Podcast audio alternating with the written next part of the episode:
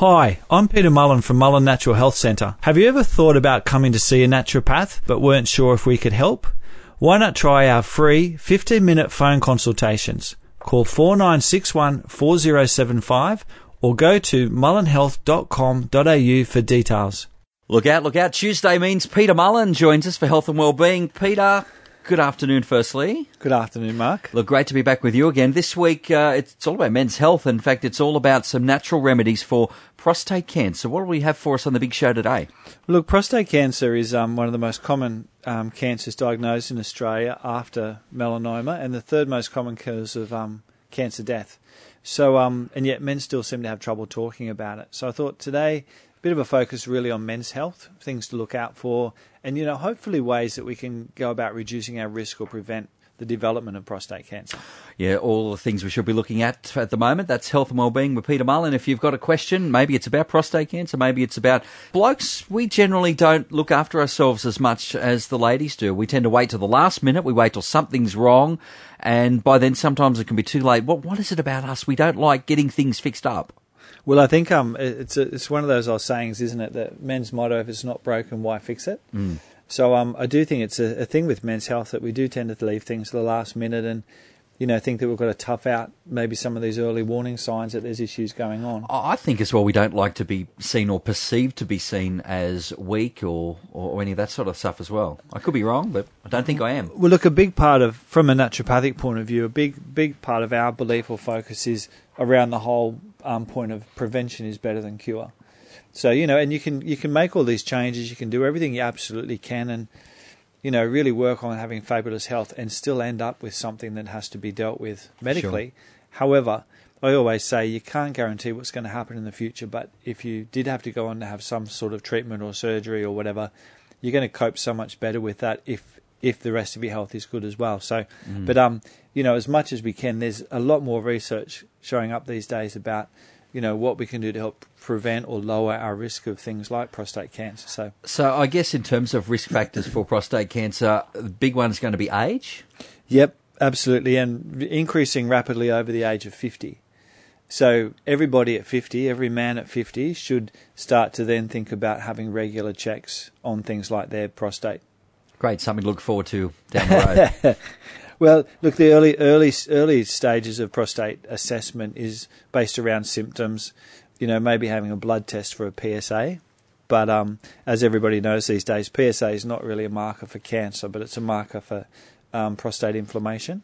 But having a history of PSAs can give you some clues whether things are changing as well. So, getting tested regularly, starting from the age of 50, um, just maybe you know I, I, think I think it's valuable. And then you know if symptoms start to increase, then obviously there's you know further investigation. How big of a role does family history uh, tend to play in terms of prostate cancer, Peter? Uh, well, family history of um, prostate, but also breast or ovarian cancers. Um, prostate's in the family of hormonally aggravated or triggered types of cancer, same as breast cancer and um, uh, ovarian or even uterine cancer as well. So if there's a family history, you know, if a lot of women in the family have had breast cancer, then you know, from a male point of view, there's going to be an increased risk of prostate cancer as well. So that, that, there's a crossover there. Yeah, absolutely. Hormones hormones play a big role with all of these types um, of cancers. Um, a diet high in fats, low in fresh fruit and veggies. So again, there's a lot of stuff coming through about, and I'll talk a bit more later on about what sort of vegetables and, and how little you actually have to eat um, to actually have a big impact on your cancer um, prevention. Um, and you know they've found that you know high or big association between diets high in fats, red meat, and dairy so they're the three things that we're going to look at trying to reduce, increasing all your plant-based stuff as well. We, we seem to talk about this at least every second week, isn't it? Where uh, you're getting off the more of the, getting off more of the bad foods, getting onto more of the good foods. You you know increase your chances of not getting these nasties that come along. Yeah, absolutely. Diet's really the cornerstone, and um, one of the um, um, big risk factors or, or aggravators for um, prostate cancer is um, hormonal changes, as I was talking about. But one of the one of the hormones that, that may play a key role in prostate cancer development is insulin. So you know we've talked before on the show a lot about excess carbohydrates can lead to an overproduction by the pancreas of insulin due to insulin resistance, where the insulin doesn't work to get the sugar out of the blood as well. So, insulin has been shown to have a growth hormone like effect, possibly on cancer cells. So, being overweight, being obese, um, having elevated levels of insulin, um, and then insulin also is a major regulator of other hormones as well, is a massive risk, risk factor for both prostate cancer and breast cancer as well. So, again, not just the bad diet, but the, the, the effect on our hormonal balance from that bad diet. So, in terms of hormone changing, what, how, I guess you've mentioned overweight, you've mentioned diet. What are other things that we could pick up on then to go, hang on a minute, I think there's a change there? How would we pick that up ourselves? Si- like signs and symptoms that there Sure. could be some issues coming on. The old the old story used to be when I was at college was that um, you know that most men on autopsy they find some degree of prostate swelling. So prostate swelling is something that you know most men are going to have a tendency or, a, or an issue with at some point. You know maybe not to their latter years, but it is something really to be vigilant about. Um, prostate cancer, like um, on the whole, tend to grow very slowly. Um, but early detection and treatment can significantly, you know, make can make a big difference. And whether it's a watch and watch and see type scenario, or whether there's more um, radical treatment involved, um, you know, early diagnosis means that you're forewarned is forearmed, and you, you generally you've got much better handle on it. we're talking about today. Peter, um, some of the symptoms that uh, we might have a bit of trouble in the prostate area. What are some of the big ones that fellas should be paying clean attention to? And again, this is one of those things that us fellas or us blokes tend to just ignore these sorts of things. So, um, so it's anything to do with passing water. You know, like uh, one of the early signs of prostate issues can be where you tend to pass water all right during the day, but of a night time for some reason, getting up during the night, you might get start to get up more frequently during the night. Or, and or you might have to wait a little bit for the flow to start, even though the pressure seems fine during the day. So, for some reason, um, it can be a little bit of incontinence sometimes as well, where there's a little bit of urgency with getting to the toilet. Um, weak urine flow, we've talked about. Um, any pain during passing water, um, erection difficulties. Um, even even an unusual symptom can be things like recurrent pain in hips, um, thigh, or lower back Okay, that's that well. seems a bit. oh, which can be, you know, it can be a whole heap of things as Mm. well. But if you're getting those sorts of symptoms associated with, So, what's the correlation between your back or your hips to the prostate? How I does that work? imagine, I imagine it's like a, it's a referred pain, basically. Fair enough. Yeah. Okay. Yeah, but as I was saying, as I was saying, like most men will get some degree of prostate swelling as they get older. Maybe not till they're much older. So it is something to be vigilant about. And uh, I guess with any of those things, uh, then comes the thought of, well, need to get checked out, need to you know, get on top of these things. Um, what's the next step? Getting tested. hmm So PSA blood test or the digital examination, um, and then from there, if there's concerns, then maybe they'll look at doing um, like a biopsy where they're looking for abnormal cells in the in the prostate, um, and then from there determining whether it's a, a more a less aggressive or a more aggressive type of um, cancer, and then working out a treatment program from from there from a medical point of view. Um, just back on, uh, I guess, um, the prevention side of things. Uh, from the natural therapy side of things, um, what are some of the things we should be trying to look at there, particularly to try and prevent or stave off prostate cancer? Well, look, one of the, um, um, you know, as we've talked about before, um, increasing your intake of vegetables and fruits. These contain essential antioxidants, micronutrients, crucial for your health. And just being really specific about that. Like, what's great with new information coming out is um, things like tomatoes, for instance, are particularly good for their high levels of lycopene. So, lycopene is a naturally occurring compound in tomatoes that's been shown to help with um, prostate inflammation and prostate I'm glad, I'm glad to hear that. I think I have tomatoes about five days a week, so I think I'm, that might be on the good side. well, that that definitely makes a difference. Now, the other um, one of my favourite cancer-busting sort of nutrients is um, broccoli. So it contains a particular type of type of compound called a sulforaphane, and it's been shown to mobilise natural cancer protection resources, reducing the risk of malignancy. And it, what it what it appears that broccoli contains the necessary ingredients to switch on genes. This is exciting stuff. Switch on genes that actually prevent um, cancer, and switch off ones that help it to spread. So how clever is that? And the amount previous research has shown that men who eat broccoli show hundreds of beneficial change, hundreds of beneficial changes in genes known to play a role in fighting cancer. And best of all, you don't need to consume massive amounts. So previous studies have indicated that men who consume more than one portion of cruciferous broccoli vegetables per week are, are at a lower risk of prostate cancer. And, and what one, would constitute a, one particular serving? Well, one serving of broccoli equates to about two spears. Okay, so again, not a so great it's deal. Not, it's not a lot. So if you're um, so that's one portion. But if you if you can do you know three to five portions a week, it's not a lot of broccoli that you have to eat.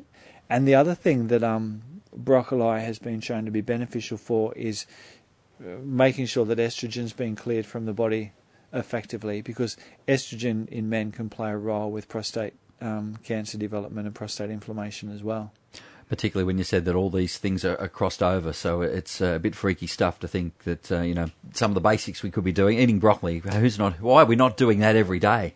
Look, the the the top foods, or the top things, before we get into supplements in the next segment are you know the tomatoes for the lycopene, the broccoli. You know, and broccoli is one of those vegetables. We've talked about this before, but if you can get broccoli and it's organic, I think it's worthwhile trying to source because it's you know, an open flowery vegetable that's going to pick up more chemicals or toxins than maybe, you know, something that's something like something like a banana skin. that you're going to get rid of the skin from. Yeah, mm. yeah. Um, green tea. So green tea, you know, three cups of green tea a day, good quality um, sencha green tea. We talked about that before as well. So if you're having your three to five serves of broccoli a week, your three to, three cups of green tea a day, and you know half a pint of blueberries, already you're choosing some of the major anti-cancer um, nutrients, and it's those things over a long-term period that really seem to make a big difference. Yeah, not just for prostate cancer, but for health in general. Yeah, look, it is, and as I said, it's the, it's the second largest cause of cancer death in in Australian men after lung cancer. So it really is a big, a big thing. Um, and so yeah, so and, and interestingly, the guidelines or the recommendations for helping to avoid and support people undergoing prostate treatment is the same as that for breast cancer, again, because of that connection with the hormones. So, optimizing your vitamin D levels, getting your D checked, and making sure your D is good if, you if you're looking at prostate prevention or you're undergoing treatment. We've talked about before controlling the insulin levels. This is a massive thing. So, getting your weight under control, um, losing excess body fat, reducing carbohydrates, sugar definitely is taken up by cancer cells preferentially over normal cells. So sugar feeds cancer is the the old saying. It's not as simple as that, but it's not a bad way to sum it up. So removing sugar from your diet, um, exercise. You know, there's been a lot more research coming out about exercise helping to reduce um, the risk of, of mortality from you know both breast cancer and prostate cancer, and even some centres in WA where they're using exercises uh, while they're undergoing chemotherapy and radiation therapy. So, what is it about exercise that sort of turns our body on to being anti-cancer? I guess. Well, probably probably nothing nothing we do has such a profound effect health promoting wise on every single cell in our body as 30 to 45 minutes. So when Don't you go, you produce produce positive endorphins. Um, you help to reduce insulin resistance. You um, initially increase inflammation, but then you turn on anti-inflammatory genes. It has a whole myriad of responses that it helps with. But um, yeah, exercise is critical. Um, avoiding avoiding dairy, I'm a bit of a big fan of if you if you've got a risk of prostate issues. Um, increasing your um, omega three, your, like your good fish oils, etc., for their anti-inflammatory effect.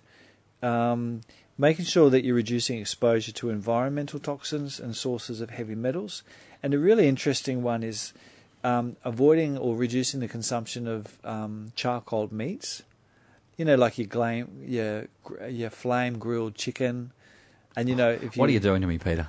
Do do you like do you like when you have meat? Do you like it to be well cooked? Like that, that's the only way for me. Well well done and above is kind of the the zone for the me. Zone. Yeah. All right. All right. Well, high high heat grilling causes a protein reaction in red meat, poultry, and fish, and um, creates a specific type of amine that's been linked to cancer. So, for a long time, it's been recommended that we try and avoid meats that are cooked to that degree. So, you know, it sounds a bit bit boring, but you know, boil, poach, or steam foods rather than frying or char broiling. If you want to reduce your risk of those um, and, and I guess also Compounds. get and moving away from the meat because you've just devastated me for the day. uh, getting some of those essential nu- nutrients in there as well.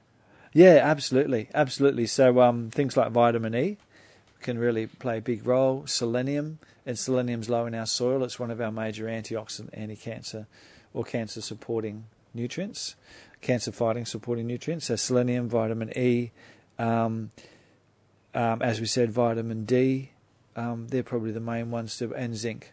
Always when we think about prostate health, and vitamin C as well. Peter, as always, a well-rounded program of advice and information. Prostate cancer, uh, some great information there for us. Now tonight, you have some limited seating available. Only a couple of seats left for your prostate talk. Can you tell us where and when? Yeah, David Marston, um, one of our naturopaths, is um, he's sort of got a special interest in men's health and prostate health. So we'll, he, that will be our second last talk for tonight at our office in Hamilton Street. It's a free talk on at six thirty.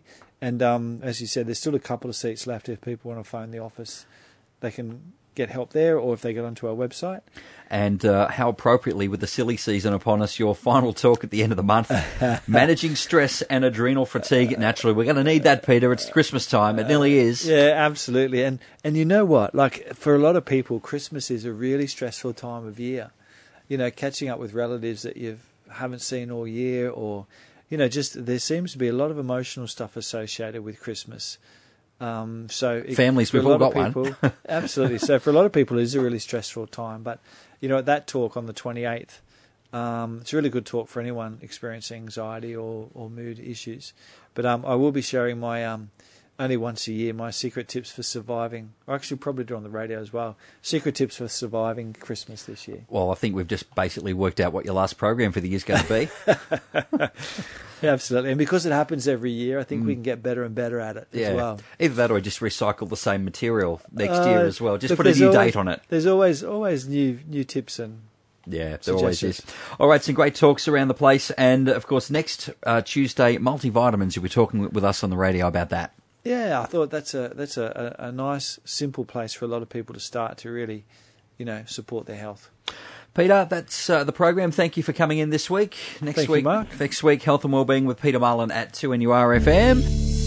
Thanks for listening to this podcast from 2NURFM at the University of Newcastle. Topics range from gardening to health, well-being, pet care, finance, business and travel. You'll find them all at 2NURFM.com.